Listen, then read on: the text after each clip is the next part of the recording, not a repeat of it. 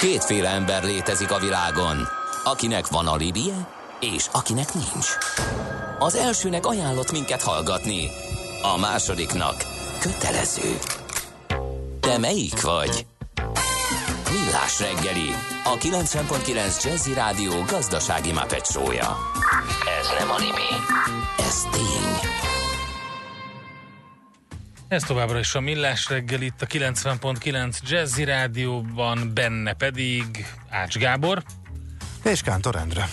És a kedves hallgatók a 0630 20 10 909-en, ami most jelen pillanatban WhatsApp nélküli, de SMS-es és Viberes szám, illetve nálunk a Facebookon is lehet üzenni. Mit írtak? Van-e közlekedési információ például? Nincs? Közlekedési információ nincsen, viszont eh, egy hallgató ha- olcsó hangulatkeltő hírnek minősítette azt az információt, amelyet uh, Schmidt Andi elmondott a hírekben uh, a részleteket arról, hogy a kórházak, a betegszobák, azon belül is a betegszobák, illetve a műtők hány százalékában van líma. Uh, én ezt érdekes hírnek értékeltem. A szobákat tekintve nagyjából lehet tapasztalatunk, de az, hogy a műtőkben is ennyire csekély arányban van, ezt nem gondoltam, nem gondoltam. Igen, igen, ez, volna. ez egy olcsó hangulatkeltő hír, csak úgy, mint a, a két hetes de... fogorvos sztrájk, csak úgy, mint a szakrendelések totális hiánya a szabadságok miatt, és akkor még lehetne folytatni ezeket a dolgokat. Nem lehet, hogy már unalmas, hogy minden nap van egészségügyel kapcsolatos hír. Nem unalmas attól, szerintem. Lehet, hogy idő után soknak tűnik, és az emberek legyintenek, és azt mondják, hogy jó, tudjuk, hogy nem, Tré, nem legy, legyintenek, addig legyintenek, amíg mint... igényben kell venni nem, egy szolgáltatást. Nem, én csak azt addig mondom, hogy lehet, hogy idő után már mindenki megszokja a, a rosszat, és már nem szereti, hogyha minden reggel ez van a hírekben. Nem de attól még nem, nem ő hangulatkeltőt írt, és az még mondjuk szerintem abszolút nem Igen, igaz. Nem, nem, de, nem. Az, de az, hogy elegük van idő után belőlük, de egyébként, az figyelj, tudod mit? Valahol meg nem meglepő. Adjunk igazat a hallgatónak, valóban hangulatkeltő, az ő hangulatát, egy, ami egy párhuzamos univerzumban ö, létező jó hangulat, ezt elrontja egy ilyen hír. Tehát Akkor most ebben igaza van. És Úgy, ebben segítségünkre lesz. most, nem a magyar, most nem a magyar hangulatról fogunk beszélni. Itt van velünk a stúdióban Pogácsa Zoltán, közgazdász, szociológus, a Nyugat-Magyarország Egyetem docense. Szervusz, jó reggelt! Sziasztok, és jó reggelt a hallgatóknak is! Elkezdtünk még júniusban egy nagyon érdekes beszélgetést, akkor az volt az apropó, ugye, hogy egy kicsit a a Huawei ügy hátterét próbáltad más aspektusban megmutatni, tehát egy ilyen amerikai, kínai, jelenlegi aktuál politikai csatározás helyett azt megmutatni, hogy hogy alakulhatott ki ilyen, olyan szituáció, hogy az Egyesült Államoknak védővámokkal, vagy, vagy hát ilyen intézkedésekkel kell megpróbálnia védeni magát, vagy hogy így próbálja védeni. Most ennek a másik oldalát nézzük meg, mégpedig az Egyesült Államoknak a, a fejlődését egy picit, illetve megnézzük azt is, hogy és az, az is egy érdekes írományod kapcsán, ami a g7.hu jelent meg, mégpedig, hogy a rabszolgák leszármazottai, az akkori rabszolgák leszármazottai kártérítést várnak a mindenkori amerikai kormányzattól azért, amit ők elszenvedtek. És ez egy érdekes, hát gazdasági, szociológiai és kulturális jelenség is, ami egy kicsit rávilágít arra, hogy, hogy milyen érdekes az, hogy hogy alakult ki a jelenlegi formájában az Egyesült Államok. Hova, hova menjünk vissza, honnan kezdjük? Hát talán érdemes kontextusba helyezni, tehát hogy miért foglalkozok ilyen rabszolgákkal egyáltalán.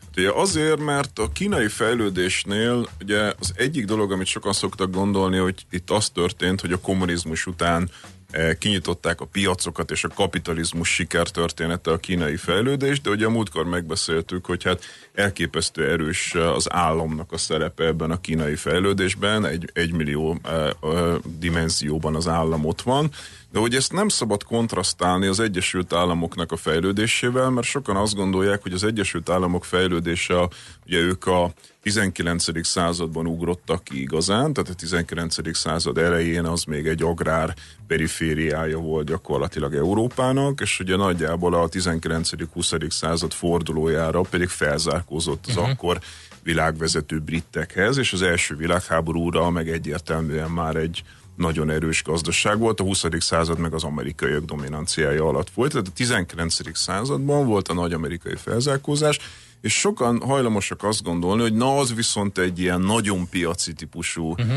felzárkózás volt, és hát ugye elkezdtem rengeteget olvasgatni erről, hogy ez hogy volt valójában, és azt találtam, hogy hát nagyon sok érdekes dolog van, amit nem igazán tudatosítunk az amerikai fejlődéssel kapcsolatosan. Az egyik ez az, az, hogy az államnak ott is baromi erős szerepe volt, tehát annak idején, amikor ez a fejlődés, felzárkózás volt, akkor ez ott is ezer millió szempontból az állam fontos volt. A másik ezeknek a rablóbároknak az ügye, ami szintén monopólium. Most ezen azért páran megsértődnének a, a, a Carnegie leszármazottak, a Vanderbilt leszármazottak, a Rockefellerek. De az, az meg azért nagyon tanulságos, mert ugye amikor ma Magyarországon arról beszélünk, hogy a Mészáros Lőrincek és a Tiborcok korszakát éljük, akkor ugye ezt, ezt nagyon sokszor hajlamosak vagyunk összehasonlítani azzal, hogy hát amikor az eredeti tőke felhalmozás volt az USA-ban mondjuk a 19. században, ott ugyanúgy voltak Vanderbiltek uh-huh. és és ahogy mondott, Carnegie és Rockefellerek és mindenki. Na jó, de hát mondjuk Rockefeller nem állami segítséggel, az éppen hatalmon levő kormány segítségével és jó indulatából Na ez az, amit mindenki gondol. Tehát ez az általánosan elterjedt kép, hogy hát ezek ilyen magán vállalkozók voltak, akik a saját tudásukkal és erejükkel, de hogy egy kicsit megkaparod, és hát elkezded... meg szerencséjükkel nyilván. El, de... de hogy elkezded nézni ezeknek a cégeknek a történetét, mindenhol azt találod, hogy elképesztő gyorsan ezek monopóliumokat hoztak létre állami segítséggel. Tehát egyrészt kaptak direkt állami támogatásokat, másrészt elképesztő védővámokat vezetett be az állam. Tehát a 19. század mondjuk az 1840-es évektől a második világháborúig az Egyesült Államokban baromi erős védővámok voltak. Hát ilyen protekcionizmus Elképesztő volt, protekcionizmus ugye védeni kellett, a, tehát ha, ha, amit mondtál, hogyha visszamegyünk egy picit, hogy a, hogy a Európának egy ilyen, egy ilyen mezőgazdasági perifériája volt, akkor ugye itt azért nagyon sok államnak beletört a bicskája, tehát beletört a franciáknak, Igen. akik ilyen fityingekért adták el a területeiket. Az, ami, tehát egyedül a britek tudtak valamennyire kitartani, de már ott is ugye, hogyha így ugrándozhatunk ott a bosztoni tea délután, az egy, nem egy véletlen sztori volt, Igen. és ott kezdődött ez a fajta protekcionista ugye Az volt, hogy az amerikaiak rájöttek arra, hogy hát ők egy agrárperiféria, és az agrárium az mindig egy alacsonyabb hozzáadott érték úgy általában, mint uh-huh. az ipar, ha ők iparosodni szeretnének, akkor ugye versenyezniük kell a brit termékekkel, mert jönnek be az olcsó brit termékek, ugye méretgazdaságossági okokból, technológiai előnyokán a britek mindig olcsóbban mm. tudtak. És az, erre Hamilton és Clay uh, kitalálta az úgynevezett amerikai rendszert, amit szembeállítottak a brit rendszerrel. Ugye a brit rendszer volt a szabadkereskedelem, az amerikai rendszer meg egy baromi erős védővámos protekcionizmus. Tehát ez is egy nagyon fontos aspektus. És hát a harmadik működik, hogy, hogy ezek monopóliumokat kaptak. Aha. Tehát a legtöbb ilyen rablóbáró az vagy egy a, tehát a tagállami államoktól, vagy magától a szövetségi államtól kapott különböző monopóliumokat, amivel gyakorlatilag kiszoríthatta a versenytársait. Ennek a legismertebb esete a Standard Oil-nek az esete, amikor ugye az olajat, mint egy ilyen a gazdaságot fűtő nyersanyagot elkezdték nagyon széles körben használni, akkor ugye nem az történt, hogy ami a klasszikus közgazdasági tankönyvekben van, hogy ezer apró vállalat, Adam Smithnek a, a családi tűcégei versenyeztek az olajiparban, hanem barami gyorsan létrejött a Standard Oil, ami gyakorlatilag az egész Egyesült Államokban egy monopólium lett, és aztán az államnak kellett darabokra szétszednie igen. egy híres esetben, híres mert perben, olyan igen. szinten monopólium. Tehát, hogy ezt nem várná igen, az ember. De azért ez a, ez a magyar hasonlat akkor is nekem zökken, tehát ez a Rockefeller uh, sztorit ismerve, tehát ő egy uh, odáig, hogy egy kisebb olajcége lett, és a másokat megelőzte, odáig teljesen versenyszerű piacon haladt, és utána támogatta meg az állam, tehát ő egy egyszerű könyvelőként kezdte, aki fél évig nem kapott állást, és olyan, a nulláról olyan sztorik vannak ebben a történetben, hálózati a... iparágakról beszélünk, és például azt, hogy ugye hol engedélyez az állam neked olajvezetéket építeni, ezzel gyakorlatilag stratégiailag ki tudod zárni a a, a, a, a versenytársairat. Tehát nyilván az egy sokkal durvább történet, én ebben igazat adok neked, amikor mondjuk az állam elveszi az osztrák kaszinó cégektől a licencet és odaadja Andy Vajdának, az egy sokkal direktebb. Tehát egy régóta működő versenypiacon belenyúl az államot, meg akkor alakult verseny, ki, tehát az egész olajipar akkor alakult ki. Tehát ez a különbség, hogy valami fajta versenypiacon e, újraoszt az állam, ott viszont a, az akkor kialakuló új iparágban gyakorlatilag Igen gyakorlatilag monopóliumokat adtak. És ugyanez volt mondjuk a Vanderbilt és a,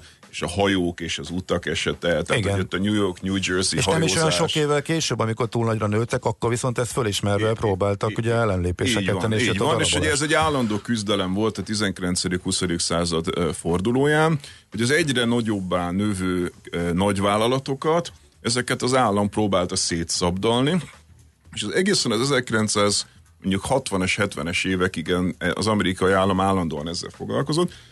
Majd amikor jött a neoliberalizmus, akkor ez leállt. Tehát erről is van egy nagyon érdekes könyv, a Myth of Competition című könyv, most jött azt hiszem 2018-ba ki, tehát a, a verseny mitosza, bemutatja, hogy az utolsó 30-40 évben már gyakorlatilag nem érvényesítik ezeket a versenypolitikai szabályokat, és gyakorlatilag behalt a verseny az Egyesült Államokban. De két harmada az amerikai iparágoknak az oligopolisztikus ma már a közgazdasági kutatások eh, szerint, de valóban a 19.-20. század fordulója erről szólt, hogy a, főleg Theodore Roosevelt alatt volt egyébként ez nagyon erős, hogy a hogy, hogy állandóan az volt a probléma, hogy egyre nagy, nagyobbra növő vállalatok, ugye emlékezzünk arra mondjuk a pénzügyi szektorban, amikor JP Morgan egyedül kimenti az Egyesült Államok pénzügyi rendszerét, tehát olyan szintű nagyra nőttek ezek a cégek ott a század fordulóra, hogy ez komoly problémát jelent. Van Igen, egy jó hát üzenetünk ma, is. De mai JP Morgan meg sehol nincsen, mert ugye a befektetési bankoknál azért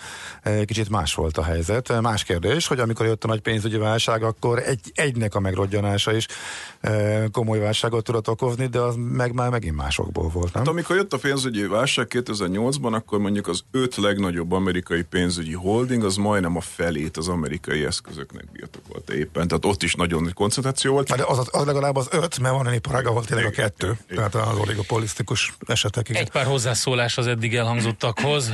Kedves hallgatónk F. Kartás írta, ott van példának William Randolph Hearst, a sajtómágnás, ugye, akiről az Aranypolgár című film készült, aki szintén óriási vagyont halmozott Igen. fel, komoly állami hátterekkel segítve. Később ugye még a politikába is beleszólt, irányította az eseményeket, és senki nem mert a rossz oldalára kerülni, mert az újságok kivégezték, aki nem tetszett. Hát ennek vannak modern képviselői is, illetve azért azért tegyük hozzá, hogy ott van Donald Trump is, aki az Egyesült Államok elnöke, és nem utolsó sorban egy ingatlan fejlesztői dinasztiából, vagy, vagy ilyen pénzügyi dinasztiából származik. Igen, Úgyhogy van ennek az, hagyománya. Jó, de az, az különböztessük meg azt, aki gazdag lesz, és a, a gaz, biznisz oldalra jön, gazdag lesz, és utána bekerül a politikába és befolyásolja azt, Igen. Eh, mint aki senki, és a politika fölemeli, eh, és így lesz gazdag. Tehát azért ez két külön történet, nem? Jó, eljutottunk ideig, egy gyors zenével szakítsuk meg, és utána folytatjuk. Pogácsa Zoltán van itt velünk a stúdióban, a Nyugat-Magyarország Egyetem docense, közgazdás, szociológus, az Egyesült Államok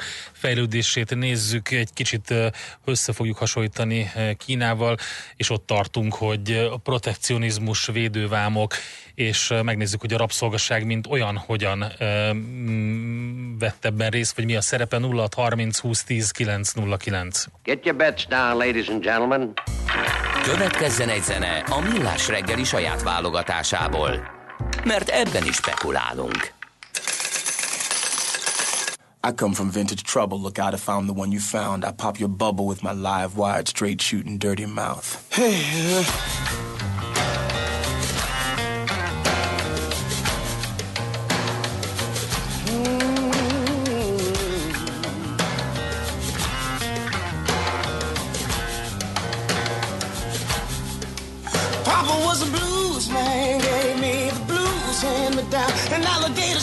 shoes, man, gave me the blues, hand me down. Wheeling, hustling, dealing, and a shuffling blues, hand me down. Racing the wrong way, chasing every skirt in town. Taking the long way, waiting for the sun to come out. Moonshine, drinking, doing everything but thinking. Blues, hand me down.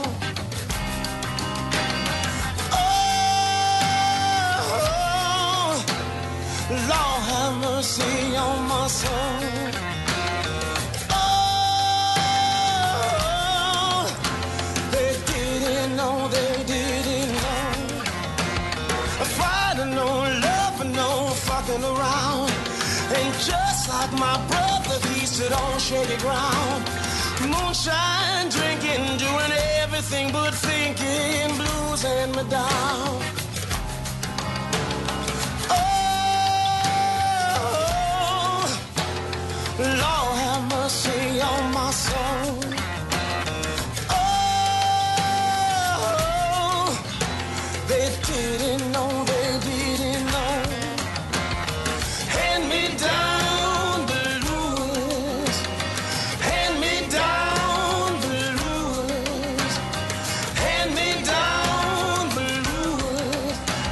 Down.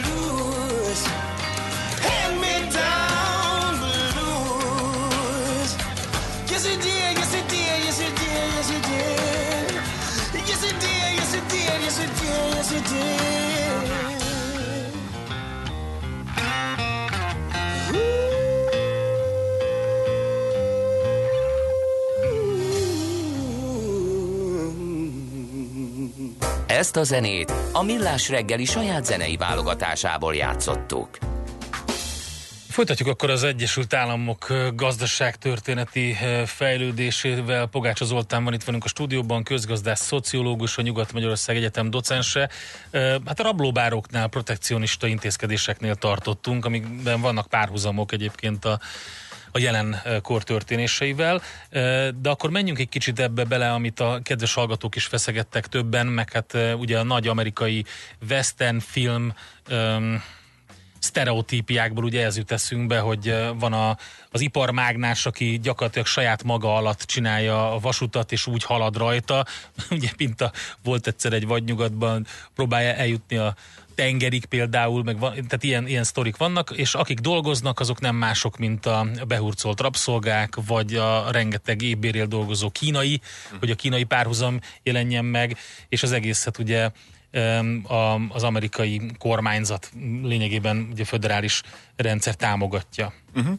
Hát igen, tehát hogy az is egy vastagon benne van ebbe a történetbe, és egyébként nem csak az amerikaiban, hanem rengeteg nyugat-európaiba is, hogy hát volt ez a rabszolgakereskedelem című kis apró kis nüansz, amit azért el szoktunk felejteni. Tehát amikor egy kelet-európai ember elmegy Nyugat-Európába, és azt látja, hogy mondjuk milyen jól néz ki egy London, vagy egy, mit tudom én, egy, egy, egy Brüsszel, akkor ugye hajlamosak vagyunk ilyen, ilyen önkolonizáló módon azt mondani, hogy hát ott ilyen szorgalmas, tehetséges emberek éltek, akik létrehozták a kapitalizmust, és mindent jól csináltak. És totál elfelejtjük, hogy hát ebben vastagon benne van az, hogy hát ezek az országok, ezek brutális mértékben ugye lehalázták más országok erőforrásait, nem kis, nem kis részben mondjuk a rabszolgakereskedelmet.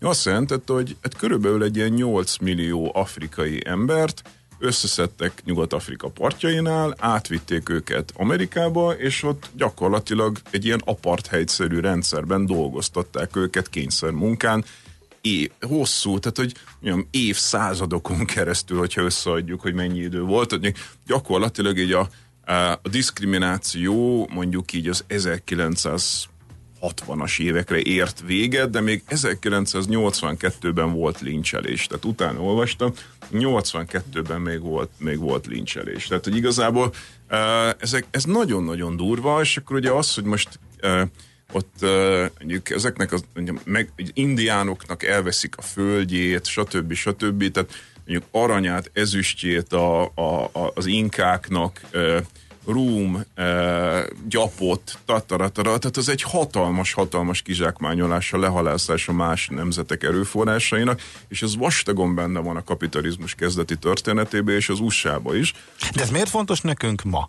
Mert erre mondhatnám azt, hogy hát tudom, itt vannak a spanyolok, akik azért elég nagy előnyen indultak ö, más ö, nemzetek vagy népek kizsákmányolásában, és hát mégsem ők a kapitalizmus mintaállama és a legfejlettebbek. Tehát azért a- mondhatnánk azt is, hogy ez nem feltétlenül ezen, semmiképp sem ezen múlott a, a mai ö, fejlettségi szint. El lehet szúrni, tehát hogy abban teljesen igazad van, hogy a spanyolok és a portugálok marhára el tudták szúrni. Ugye ele, va- ele Wallerstennek vannak mondásai, hogy ezt miért csinálták, felélték gyakorlatilag, és vásárolták az ipari termékeket mondjuk a flamandoktól, meg az északolaszoktól, és ott alakult ki a kapitalizmus. Tehát ettől még el lehet szúrni, de ez nem negálja azt, hogy ennek a történetnek az elején valami hihetetlen kegyet, tömegméretű kegyetlenségek Igen. vannak. De miért, ez miért fontos nekünk ma? Hát egyrészt azért, mert hogyha egy Kelet-Európa-szerű ország föl akar zárkózni, akkor azért látni kell, hogy hát ez nem teljesen egy ilyen automatizmus, hogy akkor így a semmiből indulva csak szorgalmasnak és okosnak kell lenni. Tehát azt az óriási előnyt. Mindig azt szoktam kérdezni a diákjaimtól, van körülbelül 210 ország a világban, hány olyan országot tudnak mondani, ami egyszer mondjuk a kapitalizmus centrumába bekerült, és onnan kihullott. És hát mondjuk 10-15 éve tanítok hasonló tárgyakat, nagyjából két országot tudtak eddig mondani, az egyik az a cseh köztársaság volt, a másik pedig Argentína, most ugye a csehek az azért ez egy óriási történelmi, hogy mondjam, malőr, tehát ott az, hogy volt egy holokauszt, volt a németek kitelepítése és egy kommunizmus, tehát hogy az, az ott nem teljesen egy organikus gazdasági fejlődés. Argentinának meg utána olvastam, szerintem Argentína sose volt igazából a kapitalizmus középpontja, tehát én még ezt a kettőt is megkérdőjelezném, de gyakorlatilag szerintem nem tudsz olyan országot mondani, amelyik kihullott volna valaha a kapitalizmus. Hogyha valaki megszerezte az elején ezt az előnyt, mégpedig ilyen áron, hogy mondjuk rabszolgakereskedelem, imperializmus, stb., onnan baromi nehéz kihullani, és hogyha az ellentétes kérdést tesszük fel, hogy 210 országból hány felzárkózó országot tudunk mondani, akkor nagyjából össze tudjuk szedni mondjuk a távol-keleti kistigriseket, Írországot, eh, ha nagyon visszamegyünk Skandinávia. időbe, Skandináviát, a németeket és az amerikaiakat, uh-huh. és meg Izraelt. És mondjuk nagyjából ezzel vége a sztorinak. 210 országból a túlnyomó többsége nem zárkózott fel. Még manapság ugye Kína. Tehát, hogy, de, de azt szerintem sokkal izgalmasabb, hogyha egyszer megszerezted ezt az előnyt, akkor az bar, ez, tehát, ha országokat nézünk. Ugyanez, hogyha mondjuk etnikumokat nézünk, tehát az, hogy mondjuk a fehérek Amerikában milyen elképesztő előnyre tettek szert, és bár a 60-as évek óta gyakorlatilag már nincs diszkrimináció, legalábbis jogilag, tehát a liberális diszkrimináció megszűnt, de a szociális diszkrimináció nem szűnt meg, és hiába volt a fekete elnöke most már Amerikának, a, ha megnézzük a fekete eh, amerikaiaknak a szociális, gazdasági helyzetét, az mind a mai napig nem kicsivel rosszabb, hanem drámaian rosszabb, mint a fehéreké, sőt, az utóbbi időben még romlik is. Tehát ez azért is fontos, mert hogyha egy társadalmi csoportnak, mondjuk egy etnikumnak van egy hátránya, lásd a párhuzamot mondjuk a romákkal Magyarországon, annak a leküzdése az nem egy generáció, nem két generáció, de tíz generáció alatt a legjobb, legjobb akarattal. Igen, és a, a helyzet az, hogy torzít a média, tehát hogy a nagyvárosi fekete populációkat, ilyen megalopoliszi fekete populációkat látjuk, ugye New York, Los Angeles, stb. Ott ugye nagyon, tehát ott, ott nagy mértékben javult nagyon soknak a, az iskoláztatása és, a, és az életkörül. Viszont az olyan városokét, mint mondjuk Atlanta, ahonnan jöttek a legutóbbi ilyen hírek, ugye, hogy nem tudnak helyesen írni gyakorlatilag, Igen. és az iskolázottság is Igen. szint is, is romlik, és nagyon nagy a fekete populáció. Nem tudom, attól függ, hol mászkálsz. Tehát mondjuk a tavasszal mászkáltam New Yorkban, New Jerseyben, Mhm. uh-huh. Washingtonban, és azt láttam, hogy szinte minden hajléktalan fekete. Aha. Tehát drogos, hajléktalan emberek, azok szinte kivétel nélkül feketék, de néha olyan harmadik világbeli jelenetek vannak, tehát ilyen üszkös lábú, Mhm. uh-huh. tolószékes ember, aki ott hajléktalankodik. Tehát hogy gyakorlatilag Hát figyelj, szerintem hajléktalanból látványos. gyakorlatilag van bőrszintől függetlenül, és igen, tényleg megvannak az ilyen szlámos negyedek ezekben a városokban. Én csak azt mondtam, hogy ezekben a városokban ugyancsak sikerült azért egy komoly felemelést, mert a, a munkaerőpiac Igen. teljesen más, meg me- teljesen más az egész Igen, városnak. a A, városi központokban igen. igen, igen, de hogy, de hogy, ha az a statisztikákat nézzük, aki az összes feketét a, agregálja a nagy statisztikákba, akkor az derül ki, hogy, hogy, hogy mondjuk mondjuk vagyoni különbségek azok tízszeresek mondjuk a feketék és a fehérek között, eh, oktatásbeli, droghasználat, egy csomó minden elképesztő. Most ugye éppen az történt, hogy ezzel az ópium krízissel a fehérek felzárkoztak a feketékhez, mert eddig ugye az volt a probléma, hogy a, a drog és a fegyver az, az az a feketékre volt jellemző, de most azzal, hogy a fehérek között is volt egy ópium krízis, ezért kiegyenlítődött, de sajnos nem azzal, hogy a feketéknek lett jobb, hanem a fehéreknek lett rosszabb. Rosszabb. Eh, Tehát nagy baj van, nagy baj van, és szerintem az nagyon fontos tanulság, hogy a legjobb akarattal, tehát most már azért Amerikában szerintem évtizedek óta nagyon jó akaratúan min, nagy konszenzus van, hogy a feketéket föl kéne valahogy zárkóztatni. Ennek ellenére generációkkal később is fönnmaradnak ezek a, ezek a különbségek. Tehát Na most az Kíná, országok közötti Kínában nincs ilyen probléma most. de Kínában is van. Én voltam egy konferencián Shanghaiban eh, idén, ahol pont erről volt szó, hogy az európai régiók különbségei, vagyis az kínai régiók különbségei, és melyik tudta sikeresebben felzárkóztatni. És ugye azt látjuk, hogy Európában például az eurozóna válságát, az baromi rosszul kezeltük, mert ugye a mediterrán térség az totál leszakadt. Nagy, nagy válság van Görögország, Olaszország ezeken a helyeken. E, Németország, e, meg ezek az országok meg nagyon el, elhúztak. És Kínában érdekes módon összezárult az olló, tehát óriási különbségek voltak a tengerparti övezet és a belső Kína között, de ott a válságra úgy reagáltak, hogy egy hatalmas kényszi e, ilyen e, e, fejlesztő csomagot csináltak, gyorsvasút, autópálya, stb. És az ilyen belső kínai környékek, meg Xinjiang is, az ujguroknak a területe is, gyakorlatilag felzárkózott egy picit a tengerparti területekhez. Tehát ebben is sikeres még Kína egyébként, hogy, érdekes, hogy aha. fel tudta zárkóztatni. De hogy az Egyesült Államokban, ha államok közötti különbséget nézünk, akkor nincs akkora nagy különbség egyébként. Tehát, hogyha mondjuk Európában összehasonlított, hogy mondjuk a mit tudom én, mekkora óriási különbség van mondjuk, a, ha nem az EU-t nézzük, akkor mondjuk Moldova és mondjuk Luxemburg között, hogy a két végletet nézzük, ez ilyen 50-szeres különbség. Uh-huh. Ugye egyébként az Egyesült Államokban nagyon érdekes, hogy a legszegényebb tagállam az Mississippi, és Mississippi egyébként nincs messzebb, mint 15 a e, pont a, az átlaghoz képest. Tehát az államok között nincs nagy különbség, de az államokon belül nézünk megyéket mondjuk, tehát minél kisebb területi egységben megyünk, annál nagyobb különbségek vannak, és ott tényleg a rozsdővezetek, hogyha nem államot nézünk, hanem sokkal kisebbet, ott brutálisan nagy külön lemaradások vannak. Tehát az van, amit mondott, mondtatok az előbb, És hogy ez már összefügg az etnikai Abszolút, tehát az van, hogy vannak ezek a nagyvárosi központok, a New Yorkok és a Los Angelesek, ezek mint ilyen katedrálisok a sivatagban, és akkor közte meg gyakorlatilag a nagy nihil nagyon sokszor. Mhm. És eb- e- ennek kapcsán, ugye, hogy most Folytassuk nem egy- mondtunk még híreket? Még nem, úgyhogy most azt a hírek jönnek, Pedig és utána folytatjuk a beszélgetést, mert uh, nagyon sok kérdésünk merült fel a hallgatóknak is. Pogácsa Zoltán van itt velünk a stúdióban. Műsorunkban termék megjelenítést hallhattak. Külföldi papírok, devizák, magyar részvények, minden, ami befektetés, és amire aznap érdemes figyelni. Hotspot piaci körkép az Erste befektetési ZRT szakértőivel a Millás reggeliben. Ha azonnali és releváns információra van szükséged, csatlakozz piaci hotspotunkhoz minden hétfőn és csütörtökön 3.49-kor. Ja, és ne felejtsd a jelszót Profit nagy P-vel. Rövid hírek a 90.9 Jazzin. A beteg szobák 98%-ában nincs klíma, emellett a műtők 33%-ában, az intenzív osztályok 41%-ában nincs hűtés, írja a népszava a Magyar Kórház Szövetség elnökének gyors felmérésére hivatkozva. A szervezet valamennyi intézményében rákérdezett, jelente gondot a mesterséges hűtés hiánya. Ficere Andrea, az MKS elnöke elmondta, a 108 kórházból mintegy 46 válaszolt, és miután nyár van, szerinte ez nem is olyan rossz arány. A válaszokból kitűnik az is, nem csak a klímahiánya a gond, hanem az is, hogy a meglévő kétharmada elavult készülék, az intézmények felének pedig nincs pénze a karbantartásra. Van olyan kórház is, ahol csak akkor lehetne beépíteni ilyen készüléket, ha az elektromos hálózatot is bővítik, cserélik. Elkészültek az első nemzetközi forgalomra is alkalmas IC plusz kocsik. A vonatok modern külsőt kaptak, és egy részük akadálymentesített és családbarát lesz.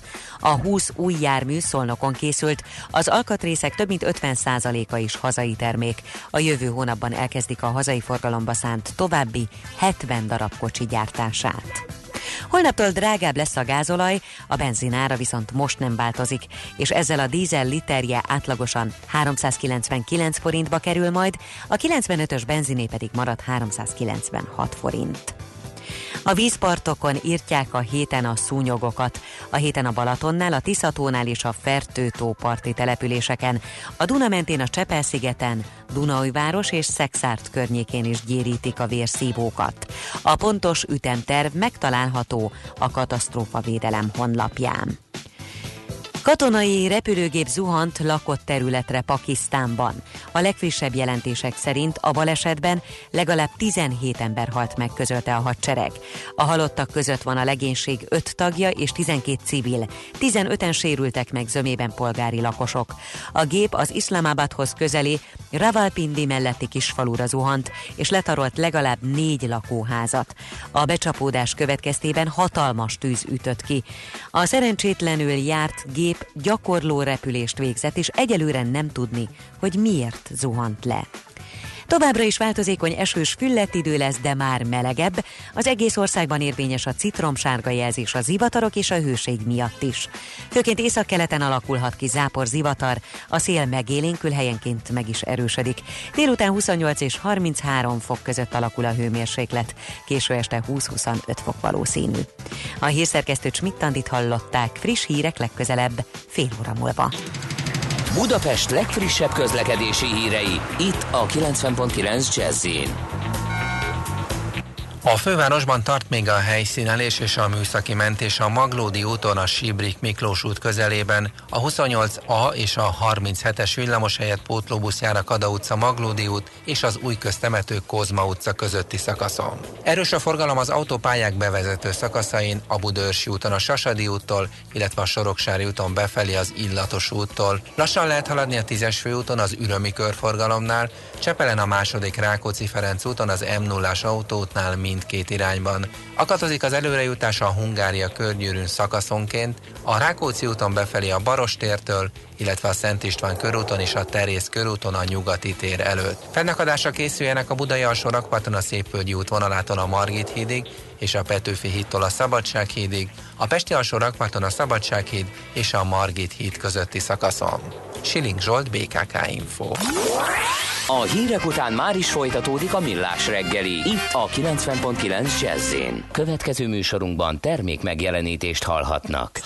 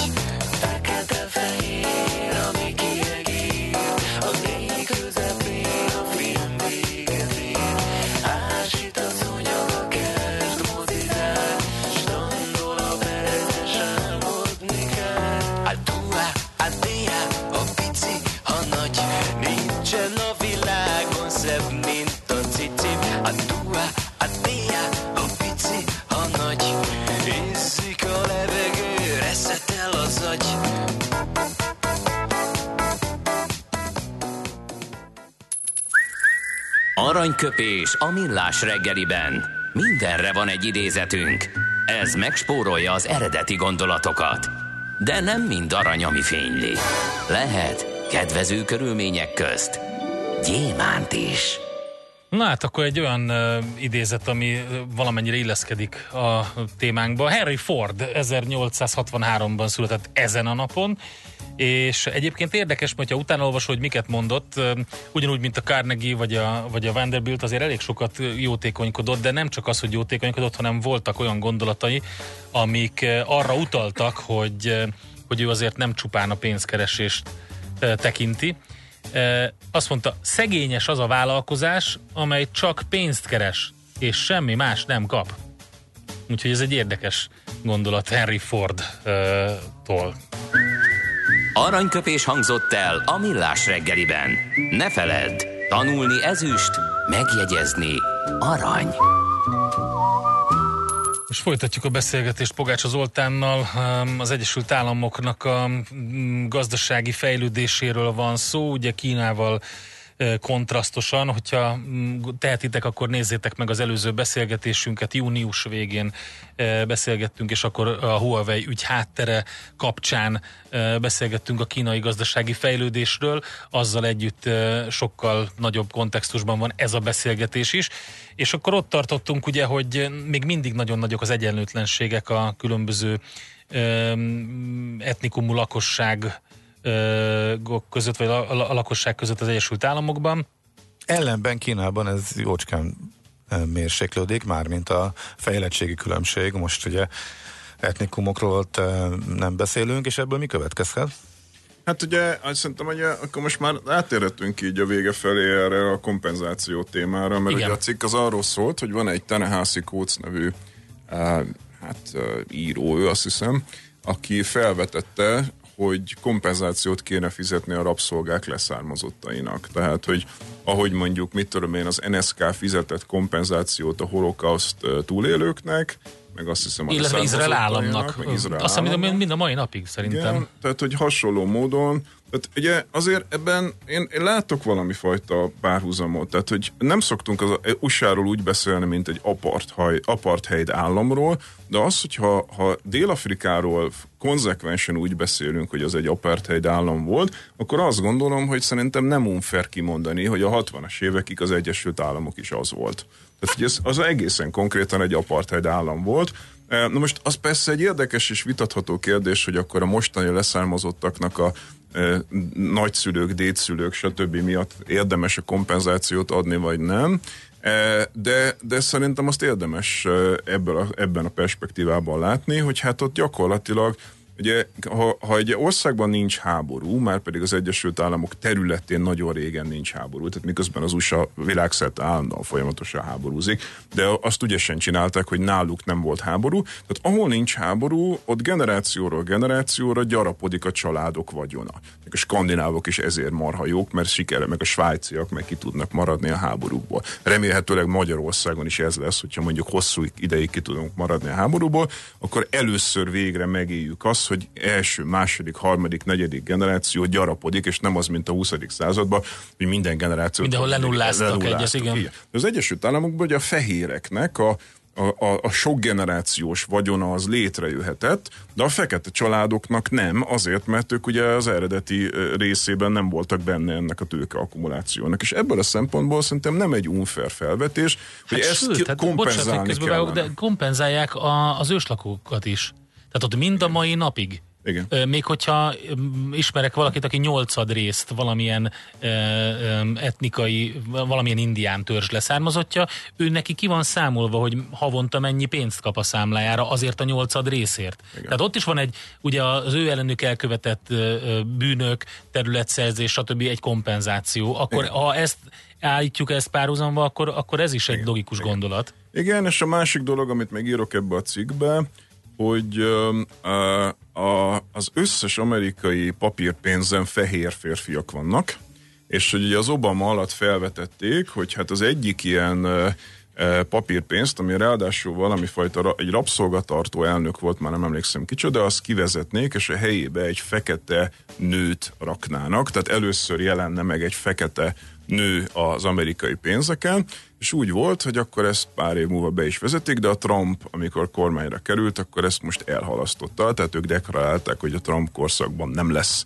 fekete nő, tehát maradnak a fehér férfiak. Tehát ez jelzi például nagyon, hogy miközben egy szerves része az amerikai társadalomnak a feketék. És, és ki lenne a Rosa, Rosa Parks lenne Azt hiszem, hogy a? Harriet Tubman le, Ja, le, mhm. lett volna, és a hogy, híres buszos esetről, igen. de hogy de hogy ö, ö, a, a, az, az, hogy egy olyan társadalom, ami még mindig nem dolgozta fel rendesen, hogy ez egy apartheid rendszer volt, idáig nem tud eljutni, hogy a saját pénznemein, de miközben a németek, gondoljunk bele, a németek milyen elképesztően feldolgozták a Hitler élményt. Tehát az, hogy ma Németországban a legkisebb rasszizmusért is odalép rögtön 20 német, és nagyon-nagyon odafigyelnek arra, hogy hogy, hogy, nagyon-nagyon megbánták, amit csináltak. Az, hogy az Egyesült Államokban ilyen apró gesztusokban, meg az, hogy mondjuk ugye a déli államokban még mindig ott vannak a déli zászlók, ott vannak a, a, a rabszolgatartó és, és elnyomó e, e, szobrok, E, ez az állandó ügy megy, és hogy odáig nem tudtak eljutni, hogy mondjuk legyen egy fekete vagy egy nő a pénznemeiken,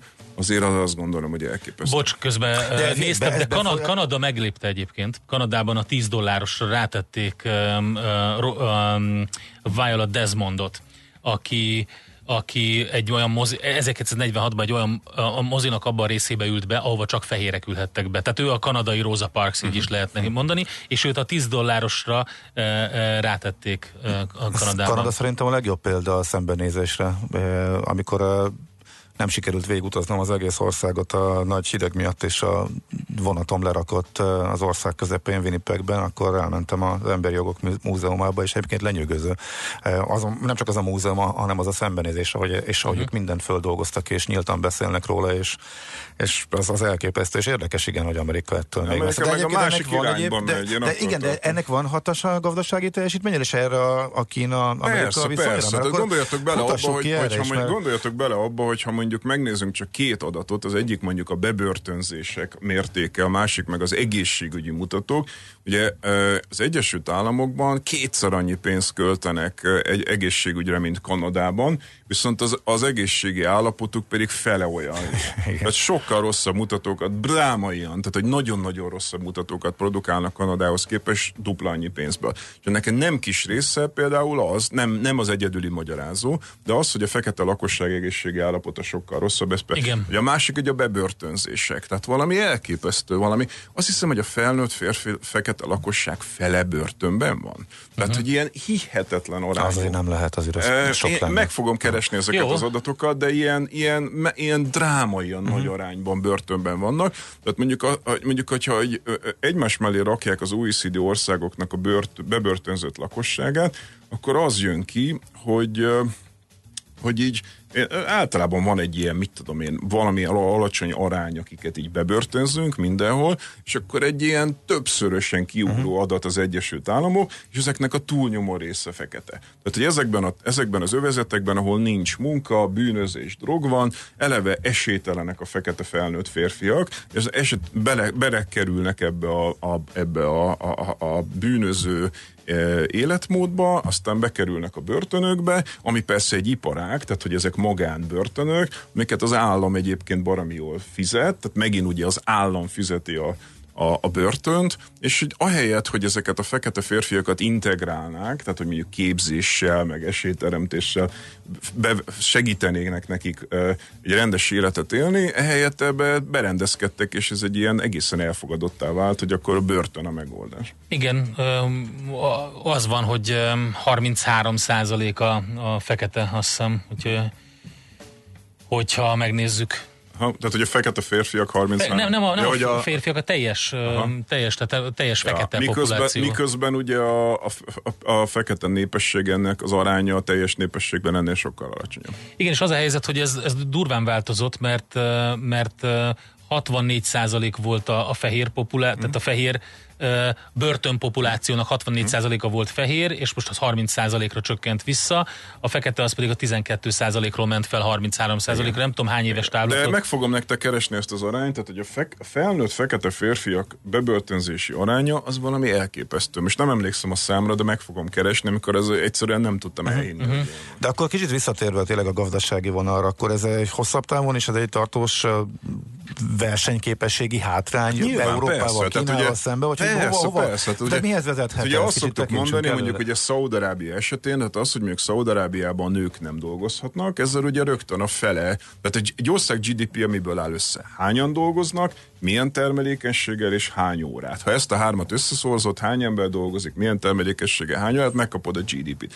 Mondjuk a fele a társadalomnak nem dolgozik Szaudarábiában, mert el van tiltva a munkától, az nyilván visszavetít, hogyha nem lenne olajuk, akkor ők nagy bajban lennének. Ugyanúgy az Egyesült Államokban, hogyha mondjuk egy komplet etnikumot nem tudsz integrálni a munkaerőpiacra, akkor amellett, hogy persze szerencsétlenekkel ki van szúrva, tehát hogy nem méltányos a dolog, de ráadásul valóban a versenyképességet is visszafogja az, hogy hát egy ilyen tanulatlan, perifériára szorult etnikum gyakorlatilag ugye abból a szempontból más a helyzet, hogy ott nincsen jóléti állam, tehát hogy Európa lenne, akkor ugye ráadásul még megterhelni a költségvetést is, mert szociális kiadások, egészségügyi kiadások. E, e, Amerikában nem igazán van ilyen szociális újraelosztás, ebből adódóan inkább csak a nyomor van. De ezt valamennyire ellensúlyozza úgymond a kreativitás, ami oda megy, illetve a hatékonyságjavulás, az, hogy a legnagyobb ö, sikertörténeteket író globális technológiai cégek, azok mind ott vannak, és szívják is Már ugye, magukhoz. tehát, hogy Kínában. Nem, Amerikában. Hol? Tehát nem, a- nem, nem, nem, most nem az elmúlt pár évről beszélek, az korábbi időszakról. Tehát Na de pont ez, a, Google, probléma. Apple éra. Így van, hogy volt És, egy olyan időszak, igen. de ez, ez az, ami, tehát erről beszéltünk a múltkor, hogy ez az, ami megszűnőben van. Tehát, hogyha megnézed az új technológiákat, 5G-ben már nincsen Na, ez amerikai lett volna a cég. ö, a- egy- egyáltalán nincsenek gyorsvasútjaik, a fenntartható energia technológiában sehol nincsenek, tehát szinte minden olyan, ami ilyen cutting edge technológia, ott az Egyesült Államok kezd elképesztően lemaradni. Tehát ami még tíz éve tök egyértelmű volt, és ezek tudták így van, kompenzálni tehát, ki, az anyagot. elmúlt 30-40 évben készpénznek vettük, hogy az Egyesült Államok a technológiai vezető, de ez kezd nagyon-nagyon megváltozni, és mondjuk Kína, vagy Dél-Korea, vagy hasonló országok, sok, sok Izrael, egy csomó ország van, ahol sokkal fejlettebb technológia van, mint az És akkor vissza is a Huawei konfliktus alapja, Igen, alapjaihoz, igen, hogyha igen. úgy tetszik. Na, hova fog ez vezetni? Ez eldőlt ezek szerint ez a kérdés? Tehát, hogy itt Kína akkor nagyon durván föl fog jönni, és akkor még Európát helyezzük el ezen a térképen, hogy mennyi Európa esélye csak van az öreg né, nézi az egészet. Attól függ egyébként, mert például ugye, hogyha ugyanezeket a technológiákat nézzük, azért mondjuk a Huawei után a másik ö, 5G-s ö, csúcs cég az azért az Ericsson Nokia duo, tehát igazából ezt a kettőt szokták emlegetni.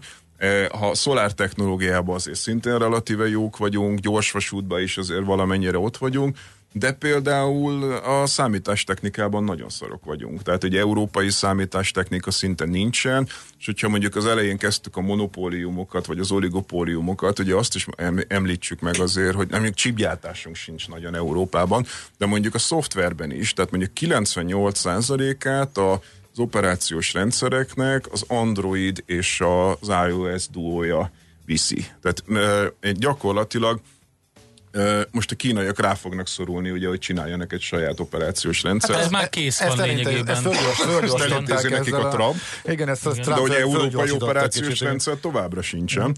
Tehát, hogy azért, azért nekünk is van félnivalónk, főleg a számítástechnika területén nagyon rá vagyunk szorulva Kínára és az Egyesült Államokra, és, és, és azt hiszem, hogy a jövőben egyre inkább Kínára és egyre kevésbé az Egyesült Államokra.